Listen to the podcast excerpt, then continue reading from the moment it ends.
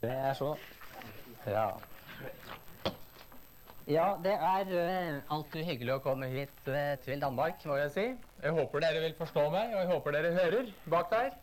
Forstår det er litt problem med det, men uh, når disse her tekniske tingene er på plass, så bør vel det kunne fungere.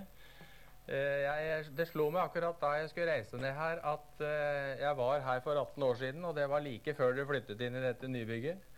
Det holdt til i den lille villaen her i nærheten et eller annet sted, Kurt. Var det ikke det? For da husker jeg jeg var sammen med Kurt og Peter faktisk på et religionspedagogisk kurs. Det husker sikkert ikke dere, men jeg husker det meget godt. Og jeg bodde hjemme, og, og jeg husker jeg bodde hjemme hos Kurt. Veldig hyggelig. Hyggelig å være her igjen. Å være sammen med dere, det har jeg sett fram til. Uh, min faglige bakgrunn da er, uh, bare for ordens skyld, så jeg understreker det, det er altså ikke teologi. Det er jo noen som har trodd det gjennom tidene og blir stadig møtt med det. Men eh, det er det altså ikke. Det skyldes vel min kirkelige engasjement at eh, noen tror det. Jeg er ikke teolog. Min bakgrunn er, som det ble nevnt, eh, lærerutdanning. Og jeg har jobbet da ved Universitetet i Oslo, ved Pedagogisk institutt da i mange, mange år. Hvor mine fagområder har vært eh, barne- og ungdomspsykologi, som jeg har undervist i i mange år og skrevet lærebok i. Og, og nå i de senere år eh, har konsentrert det faglige arbeidet om det vi kaller familiepedagogikk. Altså om oppdragelsen innenfor familiesammenhengen. Og uh, det er jo i den sammenhengen da også at jeg skal ta opp uh, litt om familiens situasjon i dag. Dvs. Si familiens situasjon i dag, i morgen. Ja. Som det ble nevnt, så skyver jeg litt, litt på programmet der, da. I det altså konsentrerer disse to første dagene da om mer en beskrivelse og analyse av barn og familiens eh, situasjon.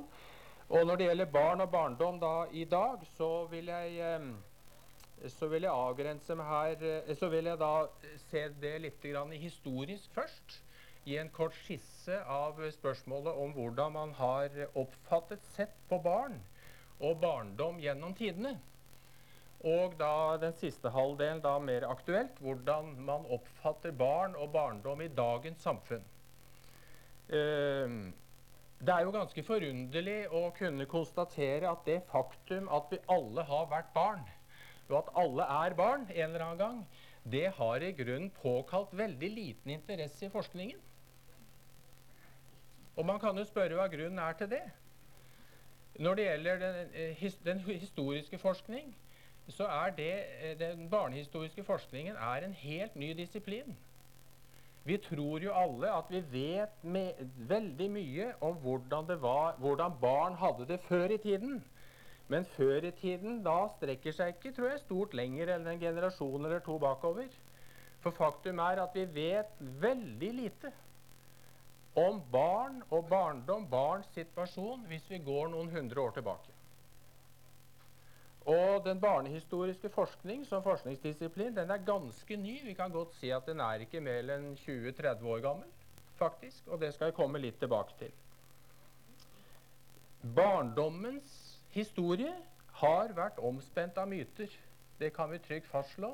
Og vi går rundt alle sammen med ganske bestemte forestillinger om hvordan det var å være barn før i tiden. Men det er sant å si svært usikre forestillinger. Vi har trodd og antatt mye om hvordan det var å være barn før, men vi vet egentlig lite.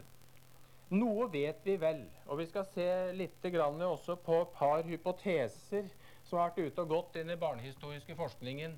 Vi jeg skal komme straks tilbake til det, men hvis vi nå, som man ofte gjør når man skal lage en historisk skisse, går, går tilbake til antikken, eh, så er jo vår kunnskap selvfølgelig særdeles beskjeden.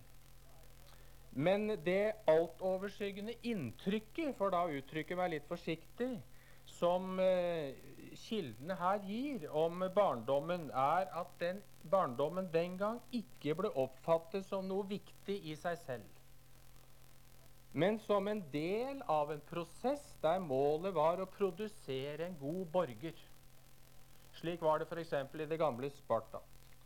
Og I denne prosessen så var det særlig årene fra begynnelsen av puberteten og frem til fylte 21 år som var de avgjørende. Og vi ser da at barndommen ble sett på som lite viktig. Det var dessuten vanlig å ikke betrakte barn egentlig som egne individer, men ut fra hvilke tjenester barn kunne yte sine foreldre. Barn skulle fortsette slekten. De skulle støtte foreldrene når foreldrene ble gamle, og besørge de viktige ritualene når de døde. Videre så var det akseptert at barn kunne drepes og settes ut, eller settes ut for å dø. Og dette gjaldt særlig pikebarn.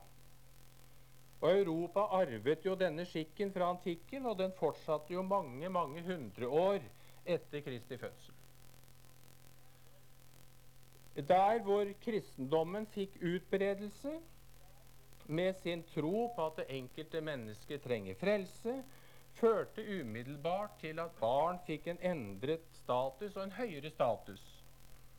Troen på at også barnet har en sjel, medførte at barna ikke lenger kunne behandles som vesener med marginal betydning, slik det var i antikken. Uh, I samsvar med dette synet, og i motsetning da til grekerne og romerne, så, men, så vant da det syn fram at barne, å, å drepe barn var mord. Den kristne tro ga i det hele tatt, der hvor den vant fram, muligheten for å innta en helt annen holdning til barn og ungdom. Det å være barnlig ble jo en hederverdig tilstand. Ikke sant? Den som ikke tar imot Guds rike like som et lite barn, skal ikke komme inn i det. Dessuten ble foreldrenes plikt, forpliktelser og ansvar for barna sterkt fremhevet. Foreldrene skal ikke vekke sinne og trass hos barna, men gi dem den oppdragelse er, og rettledning som er etter Herrens vilje. Og endelig vokste den tanke fram at barnet som menneske ikke var ufullstendig i forhold til voksne. At barnet følgelig måtte tas like alvorlig som moralsk vesen som den voksne. Et sentralt spørsmål i den barnehistoriske forskningen i de, i de 30-40 årene hvor vi da har hatt noen slik forskning, det har vært spørsmålet om barndom faktisk er et relativt nytt begrep i historien. Og et banebrytende arbeid innenfor den barnehistoriske forskningen er det sosialhistorikeren Philip Arier studier av barndom i Europa fra middelalderen og fram til vår tid. Philip Arier.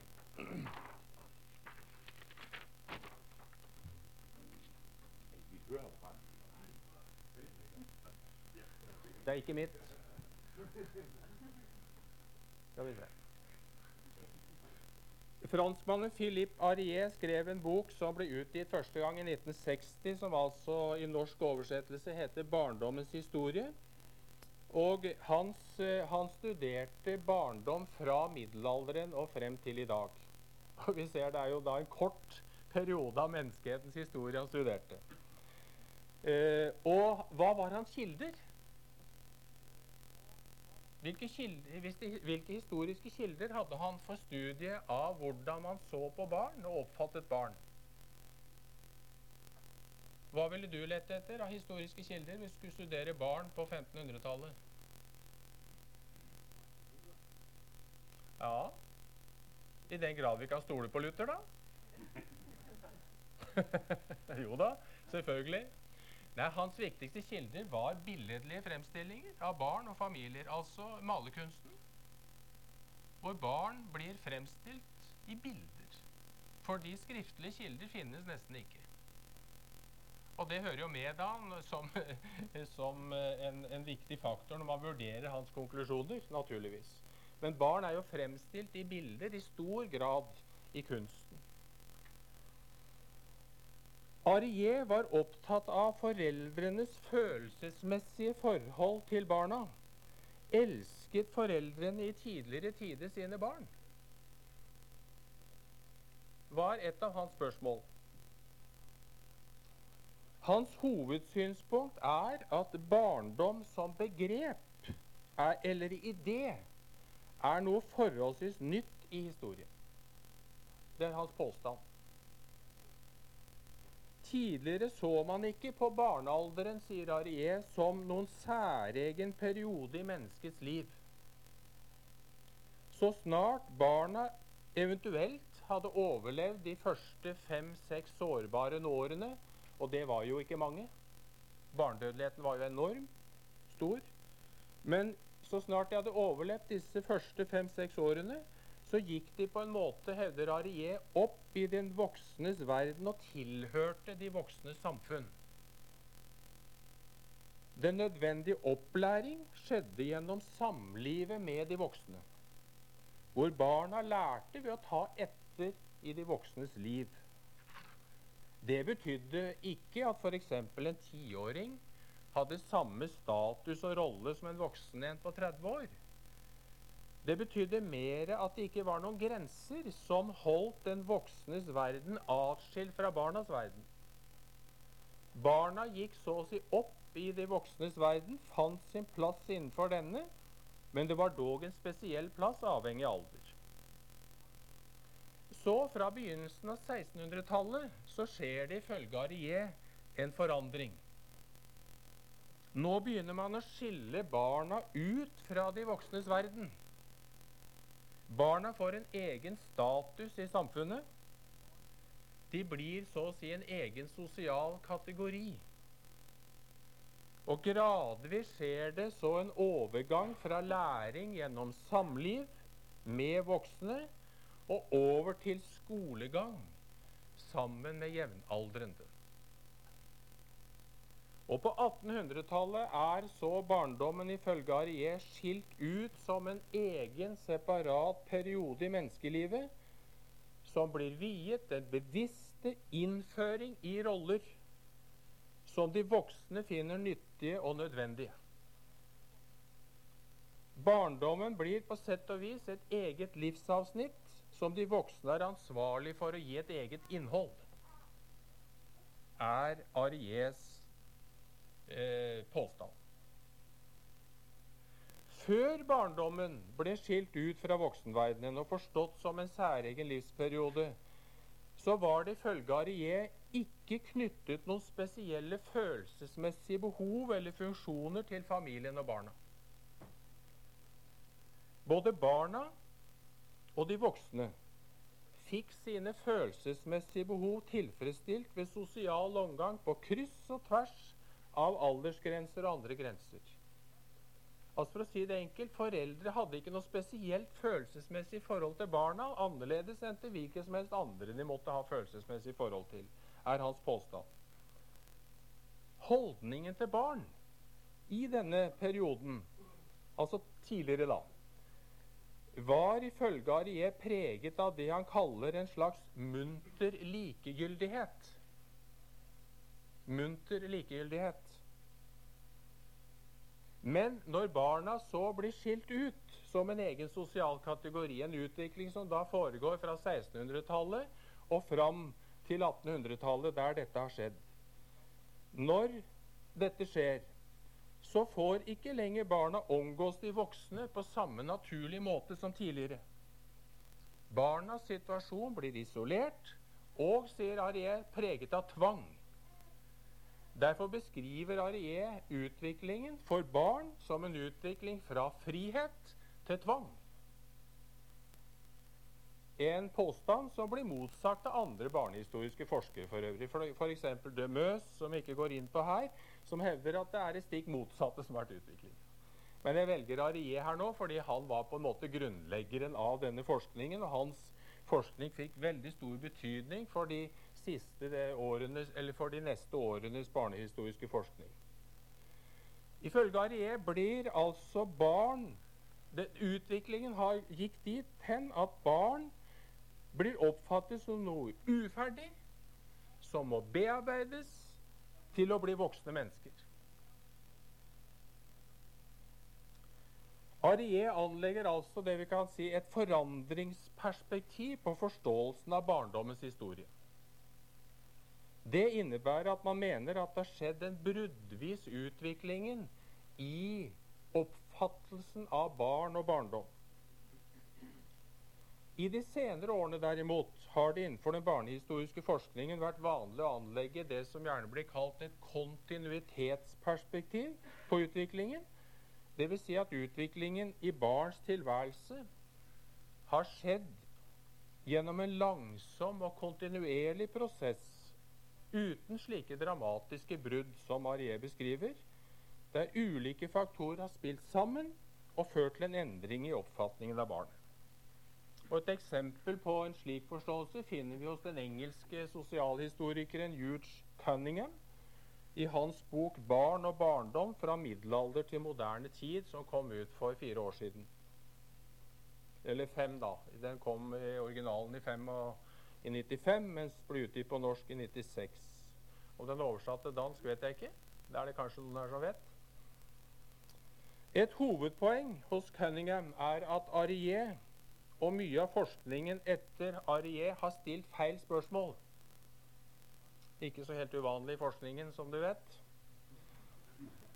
Spørsmålet om fortidens foreldre elsket sine barn, altså om fortidens foreldre hadde et sterkt følelsesmessig forhold og engasjement i sine barn, er feil stilt, sier Cunningham.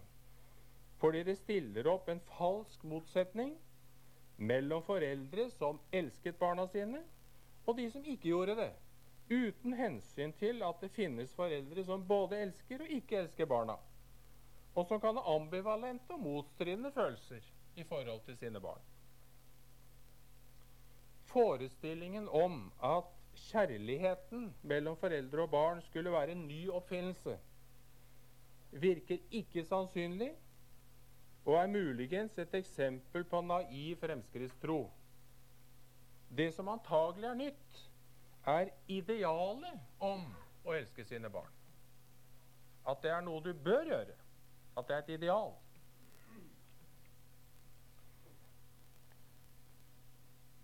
En annen sosialhistoriker, Shulamet Shahar, gir i boken 'Childhood in Middle Ages' et atskillig mer nyansert bilde av synet på barn og barnets situasjon i middelalderen enn Arié. Hun hevder for det første at et begrep om barndom eksisterte allerede i høymiddelalderen og senmiddelalderen. Og for det andre hevder hun at de lærdes eh, erkjennelse av eksistensen av flere barndomsstadier ikke utelukkende var teoretisk. Og for det tredje at foreldre investerte både materielle og emosjonelle ressurser i sine barn. Er det vondt å se? Det er noen som strekker hals, ser jeg. Dette ordet Rulets det skal, det skal være Rutledge og står for forlagets navn. Det spiller jo ikke så stor rolle. Det er neppe noen tvil om, mener man i hvert fall i dag, da, at Ariés påstand om at det i middelaldersamfunnet ikke fantes noen barndomsfølelse, er uholdbar. Slik den for øvrig også synes å være uholdbar for antikkens verden. Det er klart middelalderen hadde selvfølgelig visse spesielle holdninger til barn. Men samtidig mener man å ha påvist at det gjorde seg gjeldende en viss kontinuitet i synet på barn som for en stor del av sammenheng med biologiske årsaker. Og det virker unektelig også noe unaturlig å skulle påstå at man i mange hundre år av, menneske, av, av, av menneskets historie så skulle foreldre altså så også ikke har følelser, sterke følelser knyttet til det å få et barn. Ikke sant? Det, det er rent sånn uh, man, skal, man skal, behøver ikke egentlig å være forsker for å skjønne det, altså. eller, eller, motsatt. man må kanskje være forsker for ikke å skjønne det. Ja, Det var vel det jeg mente å si. Jeg identifiserer meg med gruppen, så ikke misforstå altså, dere som er forskere her. Det foreliggende historiske materialet tilbakeviser Ariés påstand om at barndom er et begrep som bare hører de seneste århundrer til. Materialet peker klart i retning av at både i antikken og i middelalderen ble barndommen erkjent som en egen fase i menneskets, livs, til, i menneskets tilværelse. Og det foreliggende materialet om hvordan barn faktisk ble behandlet, tyder på at foreldre både hadde omhu og omtanke for barna, også for helt små barn. Og Man finner mange eksempler på nære og kjærlige forhold mellom foreldre og barn, særlig mellom mor og barn, i det historiske materialet som er rotet opp i løpet av de siste årene. Selv om man også da samtidig altså aksepterte i, i eh, også europeisk kultur barnedrap. Så bildet er jo veldig sammensatt. Men det er klart at kristendommens utbredelse bidro jo veldig sterkt til et mentalitetsskifte her, som medførte etter hvert da kriminalisering av barnedrap. Men jammen tok det lang tid, altså. Og det er jo unektelig først, vi må vel nesten si i løpet av de siste 100-150 år, at det virkelig har skjedd en humanisering av synet på barn og behandlingen av barn også i våre nordiske land og samfunn. Jeg skal ikke gå nærmere inn på det, men, men den gangen Norge var en del av Danmark, som jo var i altfor lang tid, som dere vet eh, så, jo. så fant jo denne, denne, kongen her nede i København på å lage noen lover som han også tråkket ned over hodene på oss i Norge, som jo vitterlig sa at det å opponere mot sine foreldre var halsløs gjerning. Med andre ord bokstavelig talt berettiget altså halshugging. Dødsstraff. Det har vært norsk og dansk lov helt inn i vår tid, når vi strekker vår tid et stykke bakover. Vi, vi, vi får minne hverandre om det. Og det, er, det, er, det, kunne vi snakket mye om skulle vi tatt opp ba, ba, oppdragelsens historie. At vi lever i en kristen oppdragelsestradisjon som sannelig har en del ting som vi ikke skal skryte av når det gjelder behandling av barn. Det, det skulle jeg gjerne holdt et eget foredrag om, men det skal jeg altså ikke gjøre her nå. Nok om det.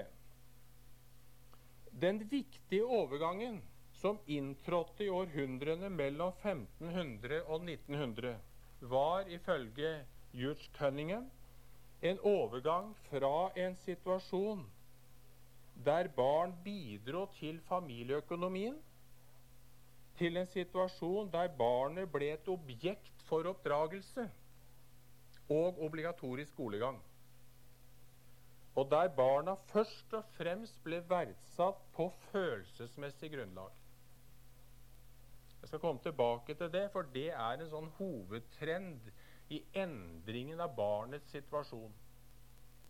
Altså overgangen fra at barnet deltok i produksjon og i økonomien, til å bli skilt ut som et vesen som vi voksne måtte gjøre noe med og forme til å bli et voksen, produktivt menneske som først som voksen skulle delta og bidra til familieøkonomien, produksjonen, og fra å være et menneske som blir verdsatt for skal vi si, hele spekteret, til å bli verdsatt alene på følelsesmessig grunnlag. Det ligger mye godt i den utviklingen, det ligger enormt store farer også for barnet, som vi skal komme tilbake til. Og som vi ser i dag, og som vi lever med i dag. Vi skal komme tilbake til det. Det er noen viktige historiske personer i denne utviklingen fra 1600-tallet og fremover som jeg gjerne vil nevne.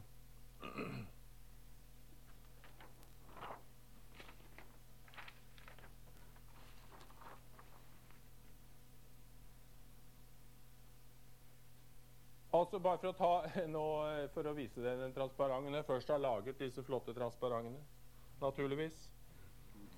Hovedpoenget her er altså da en utviklingslinje som går fra at barnet er bidragsyter, eh, ikke i samme grad, men dog i prinsippet som den voksne, til at familien skulle overleve. Til at barnet blir skilt ut og gjort til et objekt for oppdragelse og obligatorisk skolegang. Og så skal det ytterligere stå et 'og' tilfredsstillelse av voksnes følelsesmessige behov.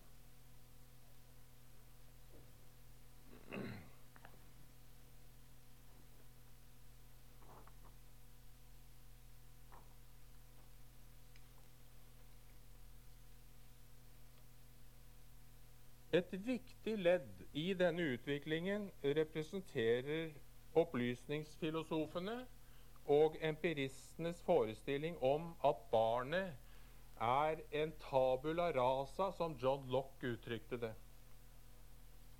Opplysningsfilosofen John Lock, som levde på 1600-tallet.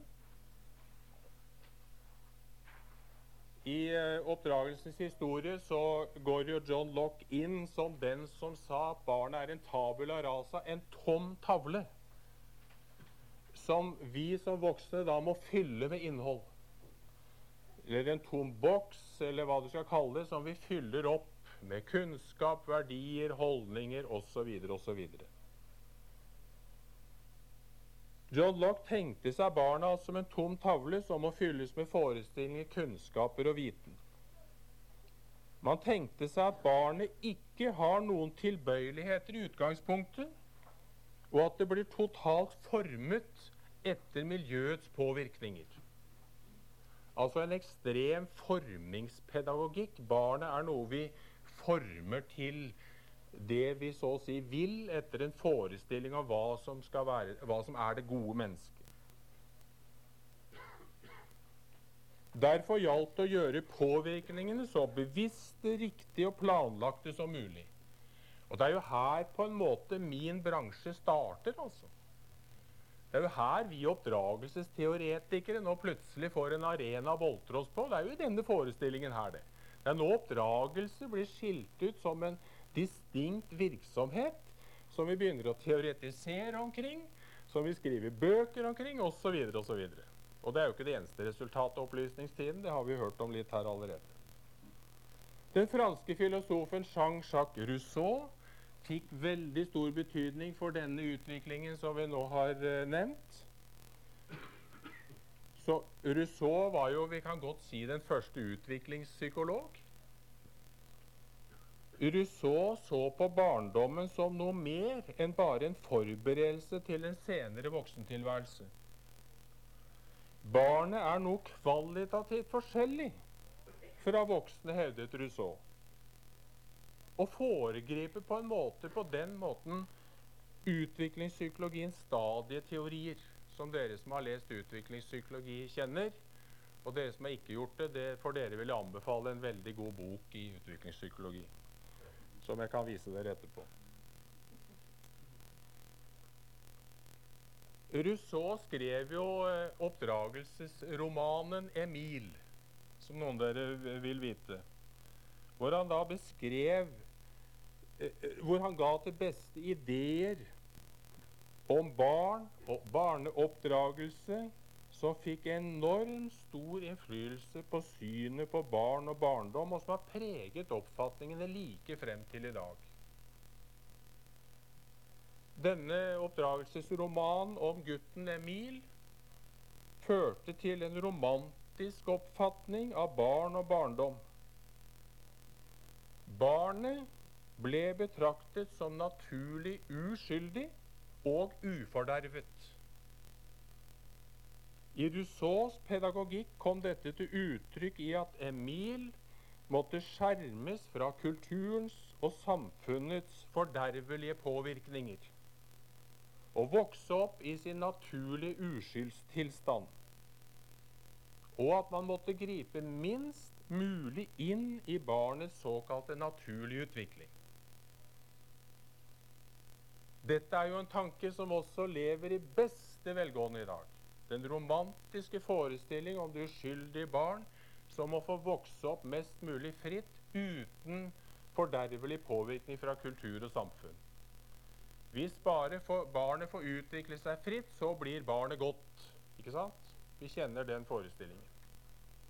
Jeg møter den ikke så mye i dag dog blant mine studenter, men for en par tiår tilbake var det en veldig vanlig forestilling. Jeg husker meget godt hvordan unge studenter doserte for meg at vi må ikke blande oss inn med moralsk påvirkning og slike ting, for barna har det i seg. La det bare få utfolde seg fritt, så blir det bra. En, en tanke som stammer fra Rousseau.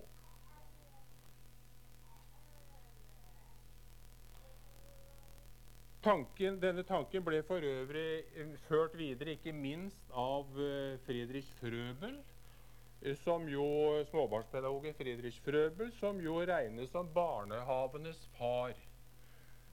Og det er jo ikke for ingenting at han kalte denne institusjonen for Kindergarten. Børnehave.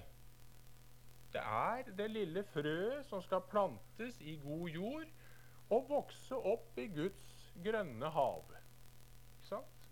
Uten at vi skal drive og gjøre for mye med denne frie veksten. Det hundreåret som vi nå nettopp har lagt bak oss Man glemmer av og til det når vi sier forrige hundreåret, så må vi huske på at det blir nå 1900-tallet, ikke sant? På 1900-tallets begynnelse så ble hele hundreåret er klart som barnets århundre. Og det var den svenske pedagogen og kvinnesaksaktivisten Ellen Kay som utga denne boken. Og dette uttrykket 'barnets århundre' er jo særlig blitt knyttet til Ellen Kay. Hun slo til lyd for en humanist, mer humanistisk barneoppdragelse. En barneoppdragelse som eh, var preget av et syn på barndom som en livsfase som måtte vernes om, og som var livets viktigste periode. Hun så også barndom i et større samfunnsmessig perspektiv og hevdet at barna er samfunnets viktigste ressurs og verdens fremtid vil avhenge av hvordan barn blir behandlet og oppdratt. Denne visjonen om 1900-tallet som barnets århundre tiltrakk forkjemperne for sosiale reformer gjennom nesten hele første halvdel av 1900-tallet. Over hele Europa og USA så fikk vi en masse forkjempere for å skape bedre sosiale vilkår for barn, som vitterlig var meget nødvendig og bra. Det overordnede målet ble ut ifra forestillingen nå om barn som denne særdeles viktige livsfase, ble jo nå å få i gang forskning om denne livsfasen. Og barnepsykologien ble en viktig disiplin innenfor forskersamfunnet. Og vi fikk særlig i USA etablert en rekke barnepsykologiske forskningsinstitutter som satte barnets liv og utvikling og behov på forskningsdagsordenen. Det overordnede mål var å kartlegge denne livsfasen og å vokte grensene så ingen slapp for tidlig ut av denne livsfasen som ble oppfattet som en lykkens hage. I denne haven skulle barna så få omsorg og lære seg lykkens vane, som det ble uttrykt i en bok som kom ut i 1927 i behaviorismens glansperiode. Hvor man jo så på barn som noe man kunne forme til det man ønsket, og bare nå den vitenskapelig baserte pedagogikk fikk slippe til, så skulle barnet bli bra.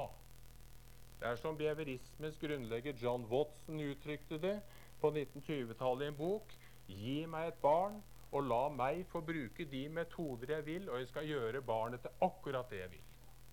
Enten en helgen eller en forbryter.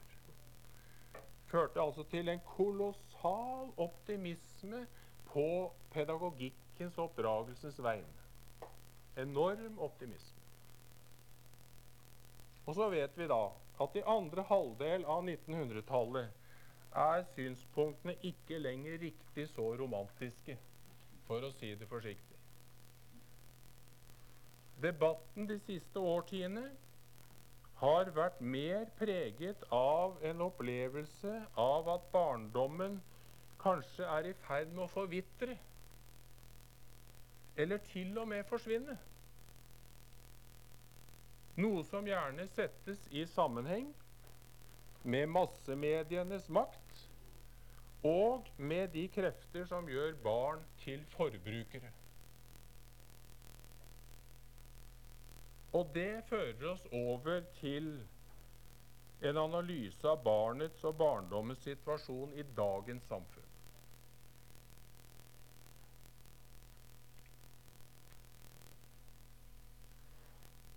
Ja, skal vi ta en pause der, kanskje? Det, det, det så sånn ut på noen av dere. Var, jeg så blikket gled dit. Og jeg skjønner dere godt. Ok.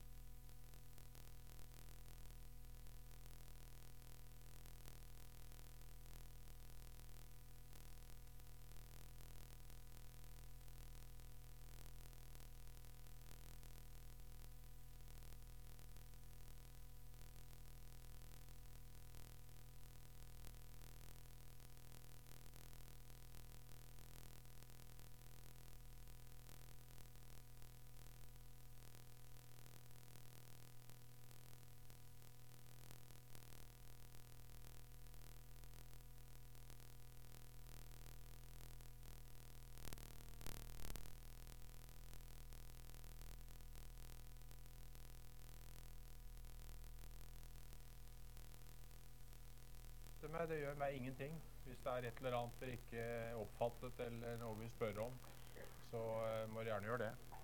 Men hvis ikke, så bare gyver jeg på, jeg, altså. Det er så. Som vi allerede har pekt på da, så er det neppe tvil om at en av de aller viktigste forandringene som har skjedd i barnets situasjon, er overgangen fra deltakelsen i samfunnets og familiens produktive liv til å bli gjenstand for oppdragelse og skolegang og foreldrenes følelsesmessige behov.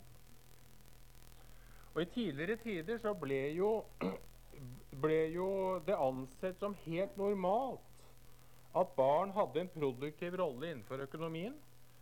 De fulgte de voksne deres arbeider. Barnas bidrag til familieøkonomien var viktig og ble oppfattet som helt selvsagt.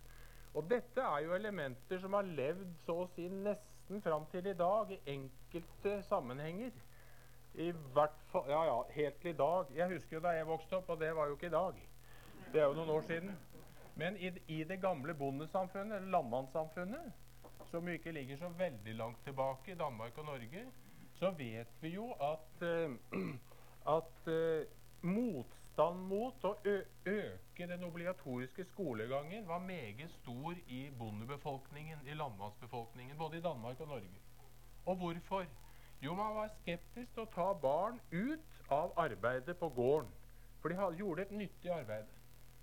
Og I hvert fall i norsk skolehistorie er det sånn at foreldre har vært en viktig faktor til å yte motstand mot etablering av skole.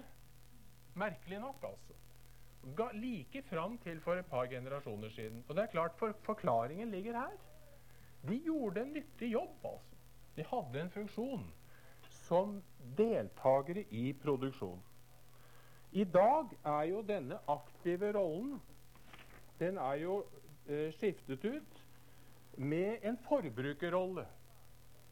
Fra å være en deltaker i produksjon er fått, barn fått en viktig rolle som forbruker. Etter hvert som barnas innsats og betydning for økonomien forsvant, så måtte foreldrene tilpasse seg en ny måte å verdsette barn på. Og det har skjedd ved at voksne setter færre barn til verden, og nå verdsetter hvert barn mer skal vi si, som individer. Barn blir verdsatt på følelsesmessig grunnlag. At barna har mistet sin produktive rolle innenfor økonomien, er for øvrig ikke noe som barn selv alltid nødvendigvis har oppfattet som noen frigjøring. Vi vet at i industrialiseringens første tid ble barn utnyttet på en til dels grotesk måte i et beinhardt fabrikkliv. Og ingen vil naturligvis forsvare det. Slik heller ingen i dag vil forsvare at barn i utviklingsland blir utnyttet i den kommersielle industrien. Men samtidig vet vi av historiske kilder at mange barn steg i sin egen aktelse når de begynte å bidra til familieøkonomien.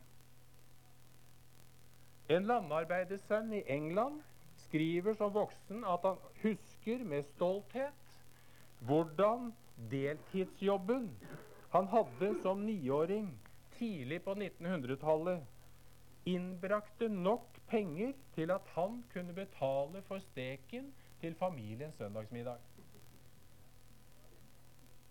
Det var en selvfølge at når barna begynte å tjene penger etter industrialiseringen, så tjente de ikke først og fremst penger til seg selv, men til familien. Undersøkelser viser at i 1920-årenes USA så gav sønner og døtre 80-90% av det de tjente, til familien. I dag tjener også skoleungdom ofte penger ved deltidsjobber etter skoletid, men aldri for å, del, for å bidra til familieøkonomien, men kun til eget forbruk. Allerede før andre verdenskrig begynte barn å utgjøre et marked med betydelig kjøpekraft. Og fjernsynet har selvfølgelig hatt en enorm økning i mulighetene for markedsføring. Og det er som barneforskeren Steffen Klein sier, fjernsynet har gjort barn til et publikum, slik at de kunne integreres i markedet. I USA i dag tjener Disney-konsernet mange milliarder dollars på lisensprodukter som markedsføres overfor barn. Og totalt sett utgjør eh, markedet for li lisensprodukter i leketøysbransjen i USA i dag ca. 70% av hele leketøysmarkedet. Fra å ha en økonomisk betydning som bidragsyter til familieøkonomien regnes barn i dag kun som en utgiftspost på familieregnskapet. I dag tenker man sånn om skal vi ha barn, så må vi vite hva det koster å ha dem.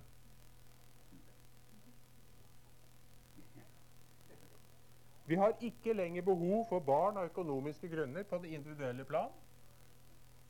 Vi har ikke behov lenger for barn for å klare vår egen alderdom, for det sørger velferdssamfunnet for. Men dog under den forutsetning at andre sørger for at det fødes barn. Men på det individuelle plan trenger vi det ikke. Tvert imot finner man i dag sterke tendenser til det motsatte. Til å se på barn som det ikke må bli for mange av. Nettopp av økonomiske grunner. I det teknifiserte samfunn har man ikke behov for så mange barn. Vi vurderer hva det vil koste. Og På det individuelle plan anses barn veldig ofte som en byrde og en hindring for den voksnes personlige utfoldelse, og som det derfor ikke må bli for mange av. Men om man ikke trenger barn av økonomiske grunner, så har barna desto større følelsesmessig betydning for dagens voksne. Voksne mennesker i vårt samfunn har selvfølgelig fortsatt følelsesmessig behov. Og har et enormt behov for noe å være glad i. Noe å ha omsorg for. Vårt velferdssamfunn og velstandssamfunn tar jo hånd om det meste. Familien og nærmiljøet er tappet for mange omsorgsfunksjoner. De menneskelige kontakter i dagens arbeidsliv og samfunnsliv er gjerne profesjonelt preget, ofte upersonlige og uten følelsesmessig nærhet. Lokalmiljøet er ofte lite intimt. I en slik situasjon øker den følelsesmessige betydning som familien kan ha for den enkelte, og kanskje ikke minst for den voksne. Satt på spissen, og nå setter jeg ting litt på spissen. Voksne i dag trenger rett og slett barn for å ha noe å være glad i. Og ytterligere satt på spissen barn har i dag lett for å bli det vi på norsk kaller kosedyr for foreldrene. Eller kjæledyr. Og fordi barna først og fremst tilfredsstiller våre følelsesmessige behov, så har vi slett ikke noe ønske om at de skal bli voksne og uavhengige. Det er karakteristisk i mye av eh, ungdomspedagogikken i familien i dag at foreldre tviholder på de unge som barn. Må ikke bli for fort voksne, må ikke flytte ifra oss for, for raskt. Det er godt å ha dere her. Det er ganske utbredt oppfatning. Andre er selvfølgelig lykkelige den dagen de vinker farvel. Endelig, ja. Og det er jo sant å si en mye bedre holdning. For hvis du kan være lykkelig den dagen, så viser jo det at nå har du lykkes. Du har jo nådd målet for barneoppdragelsen. Du har oppdratt et voksen, selvstendig menneske. Og så får vi håpe at når de vinker farvel, så har de fortsatt litt ønske om å ville være sammen med oss. Det har vi jo ikke noe krav på, men vi kan håpe på det. Voksne trenger barnet for å få tilfredsstille egne følelsesmessige behov og er villig til å betale store summer for å få det. Foreldre i USA i dag tegner forsikring mot sine egne barns død. Ikke som tidligere fordi det ville bety økonomisk tap, men ut fra det følelsesmessige tapet de vil lide hvis barnet dør. Og summene som utbetales, overstiger langt det som utbetales ved tapt næringsevne.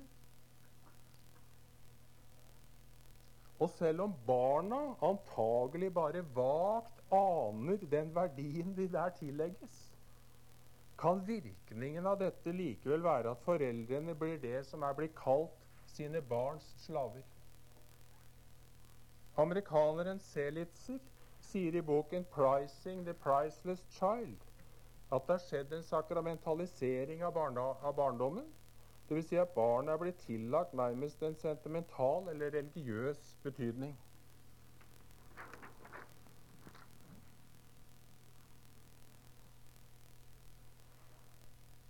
Tilsynelatende kan dette bety en høy, høy verdsetting av barn. Og selvsagt er det viktig at barn er elsket. Selvsagt. Men det er ikke uviktig av hvilken grunn. Om det er elsket for sin egen skyld eller for den voksnes skyld. Abortdebatten viser etter min mening kanskje tydeligere enn noe annet hvor en ensidig følelsesmessig vurdering av barnets verdi bærer hen. For hva er et av de største argumentene for fri abort? Det er at barnet skal være ønsket. Og det mennesket hvis liv er avhengig av en annens følelser, lever i livsfare. Og derfor går mange fostre til grunne i våre samfunn. Det er ikke ønsket. Følgelig er det tillatt å ta livet av det. Og det er grotesk. Tenk om ditt liv skulle avhenge av at kona di elsker deg.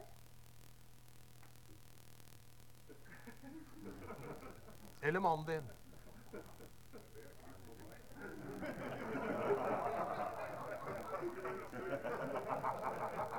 Av en eller annen grunn så så jeg på han. Ja, vi ler, men dette er jo egentlig veldig alvorlig. Barnets rett til liv blir truet og krenket når det gjøres avhengig av hva vi voksne er i stand til å føle. Vi ser det samme i slagordet om at det er enhver kvinnes rett, og jeg holdt på å si enhver manns rett, til å få barn. Hvis jeg en selv ønsker det. Helt uavhengig av om man vil sørge for at barnet får en far om man lever i forpliktende fellesskap gjennom ekteskap for å sørge for at det barnet skal få en trygg oppvekst. Den voksnes følelsesmessige behov settes her foran barnets behov og rett til å få vokse opp med sin far. Holdningen til barn preges også av forbrukersamfunnets verdier. Alt i dag skal kunne bestilles og leveres i henhold til bestillingen. Barn blir noe man skaffer seg hvis man har lyst og råd. På linje med andre ting man ønsker seg og skaffer seg i forbrukersamfunnet. Barn skal kunne bestilles nærmest med varegaranti. Den moderne genteknologien gir muligheter til å levere det barnet man ønsker. Og skulle barnet vise seg ikke å tilfredsstille behovet, enten det gjelder kjønn eller andre egenskaper, bør det kunne avbestilles. Barnet skal selvfølgelig være plettfritt og uten feil. For det skal jo tilfredsstille meg. I dag betales blonde, høyreiste, intelligente kvinnelige Harvard-studenter opptil 40 000 dollars for å donere egg som befruktes av ektemannen til en kvinne som selv ikke er i stand til å bli besvangret.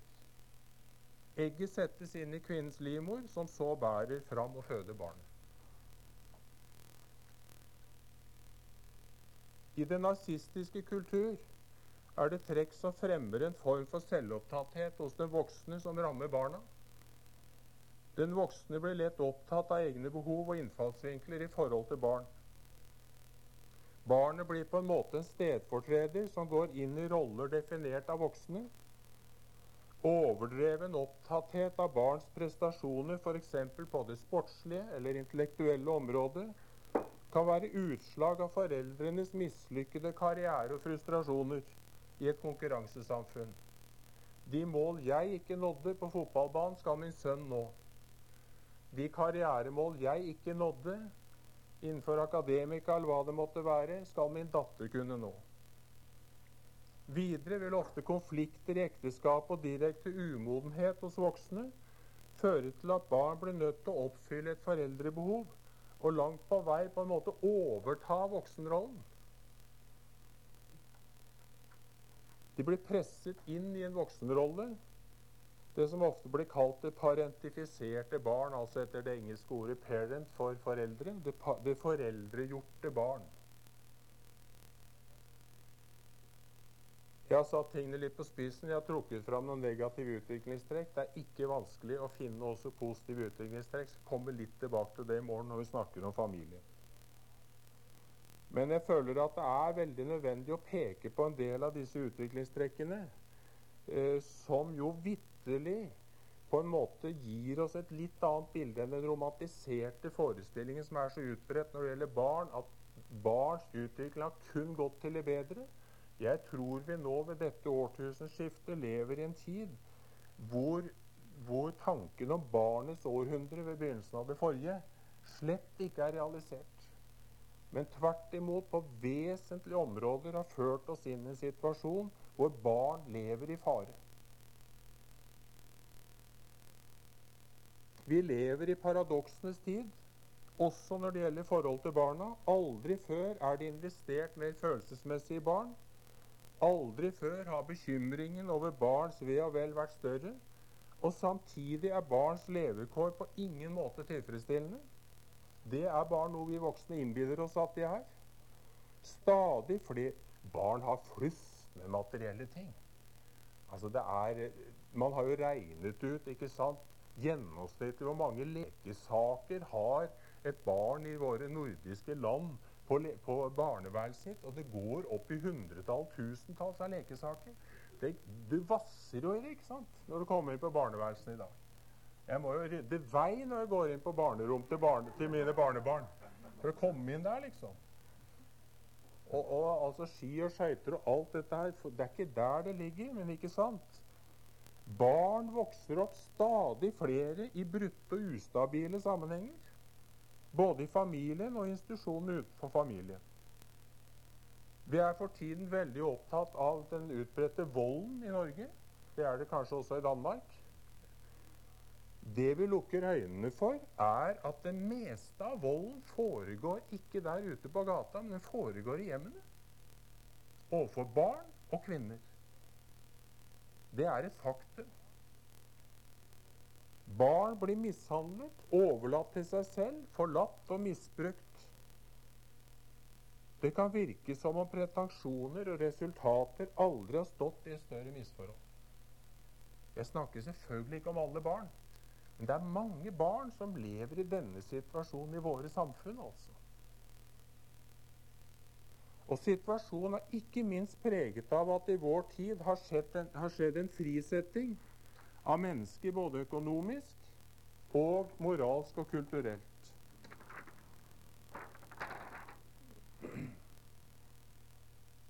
Jeg skal si litt om det.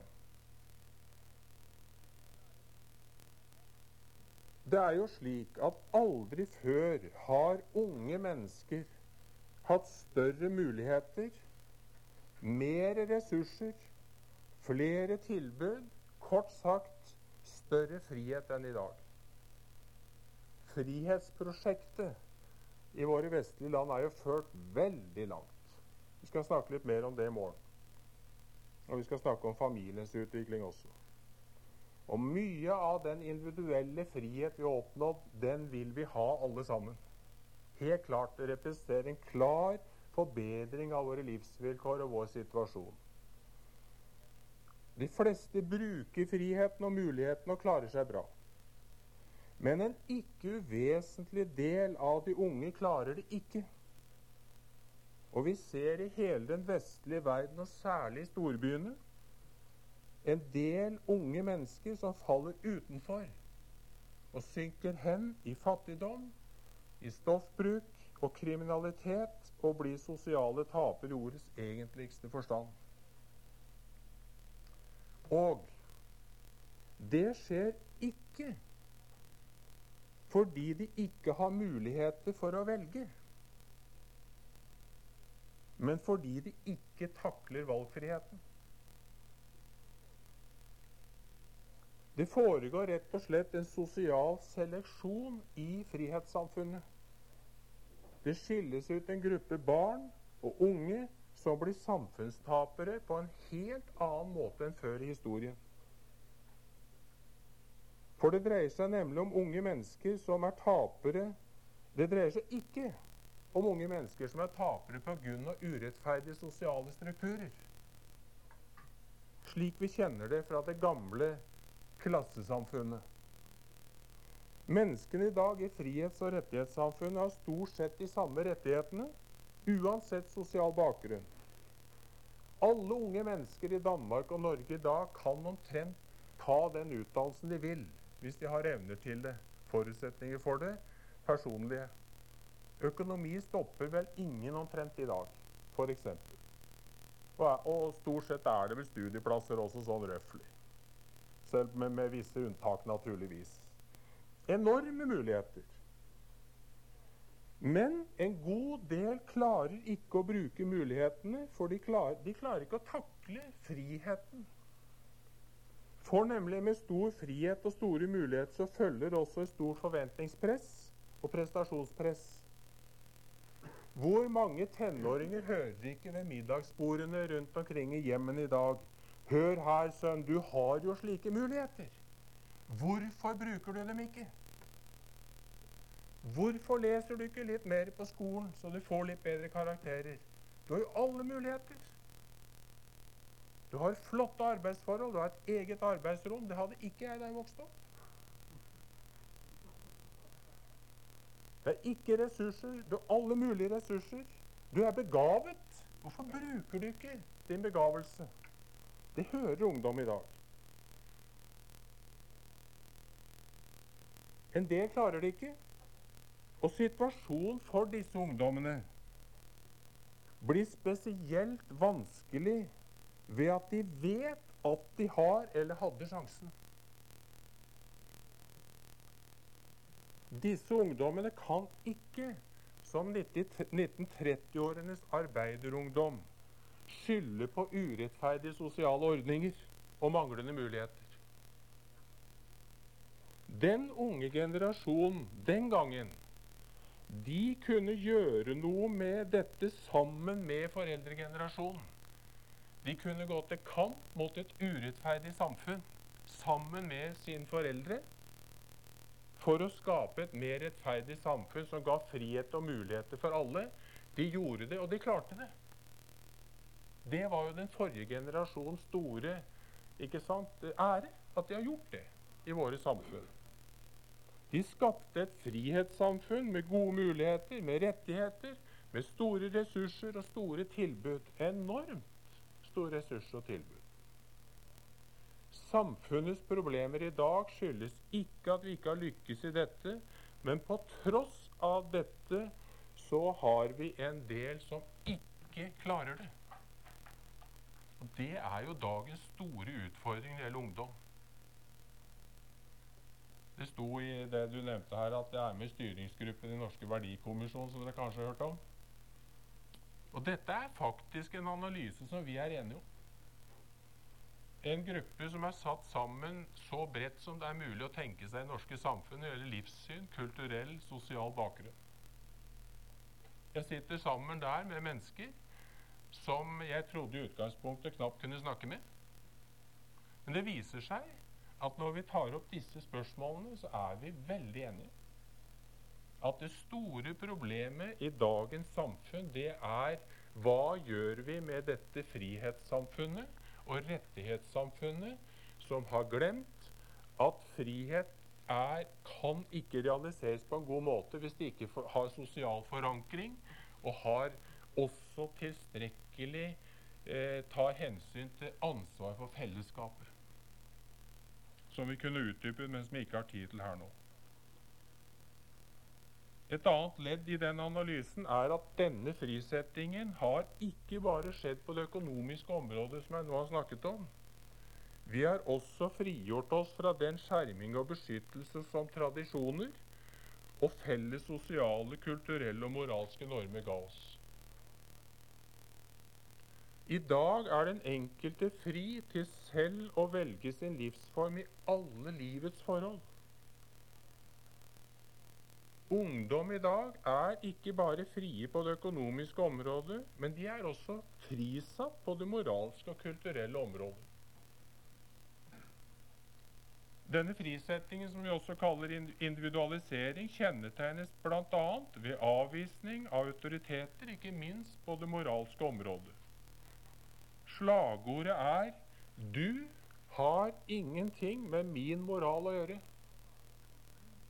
Hvis du lar være å blande deg bort i min moral, så skal jeg la være å blande meg bort i din. Og Da må vi spørre hvis det er slagordet, blir det da noe igjen til fellesskapsansvar? Og Resultatet, hvis vi nå ser på vårt forhold til barn og unge, er etter min oppfatning at uh, voksne ikke lenger våger å være autoriteter, forbilder og rollemodeller for barna og de unge. Voksne våger ikke å være voksne og tegne en voksenrolle for barna og de unge. Å være forbilde og utøve autoritet blir automatisk i vår kultur betegnet som autoritært. Å være autoritativ å tale med myndighet blir oppfattet som å være autoritær. De voksne strever i stedet alt de kan for å være som de unge. Det store idealet i vår kultur det er jo å være ung.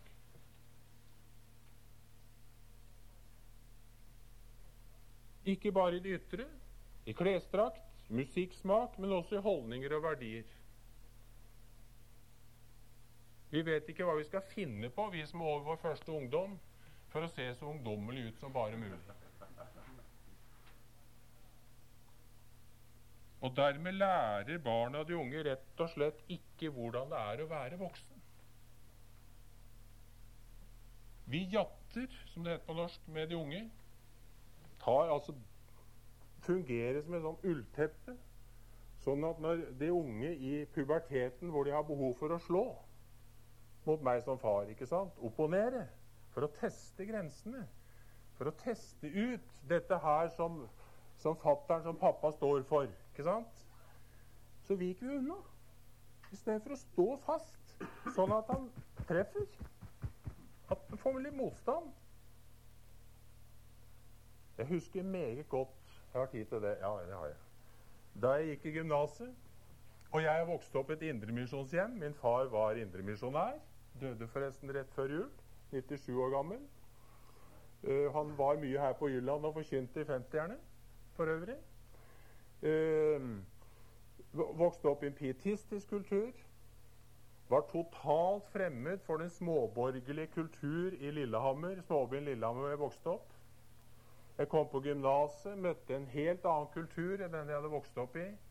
Møtte en fremragende norsklærer som tilhørte den kulturradikale del av den norske befolkning. En lærer tenkte på med stor takknemlighet, som fordi han lot meg få spille ut mot seg. Sånn at når han da sto og høvlet ned på Hallesby alle disse store idealene i mitt liv, så tok jeg igjen. For det, han lærte meg opp til det. Og jeg fikk ta igjen. Så kom jeg hjem.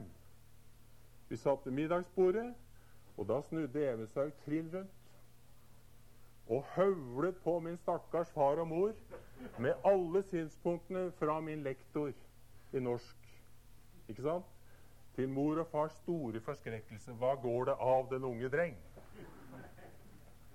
Hva sto jeg for? Jeg visste ikke.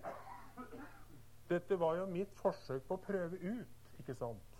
Hva, hva skal internaliseres i mitt liv? Skal dette bli mitt, det eller det? Ikke sant? Hadde mine foreldre da sagt ja, men det var jo bra, det er vi jo enige ikke sant? Han har jo rett i det. Dette har du rett i. Det hadde jo ikke hjulpet meg det plukk, altså. Det var jo motstanden jeg trengte på begge sider for å finne meg selv, som det heter i dag. Og her er det at foreldrerollen i stor grad i dag, mener jeg, svikter. Ikke det at man skal opptre autoritært, men altså du skal stå for noe. Du skal være det du er, også i møte med de unge. Lytte til dem, la de få slå. For all del, la de få slå. Du skal ikke slå igjen, men du skal stå der og ta imot. Også selvfølgelig skal slå litt igjen nå, for all del.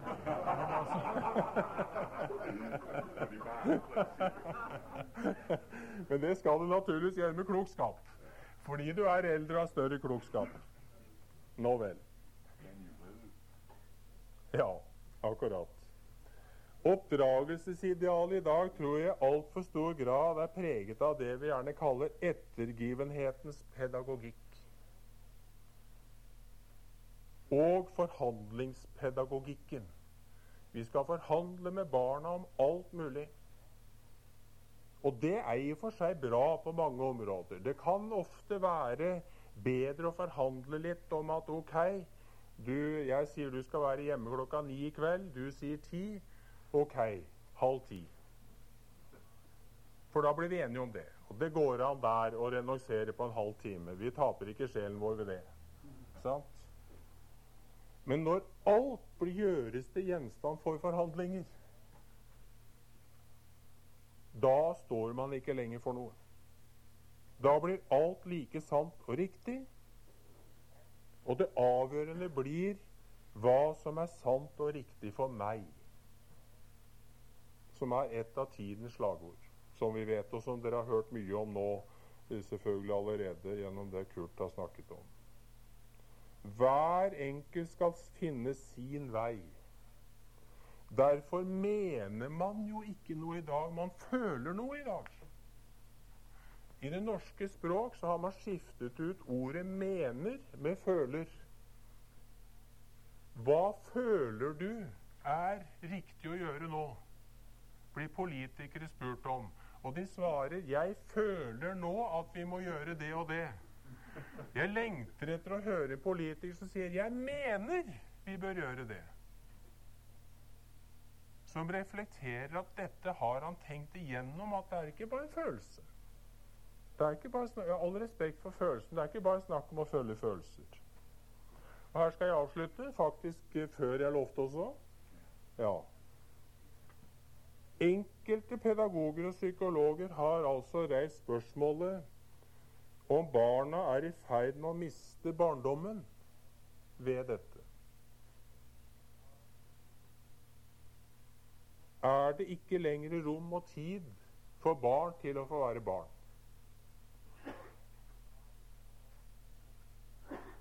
Er ikke barnets kall lenger å være barn?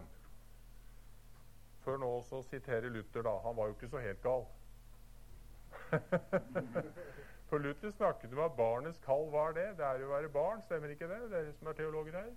Ja.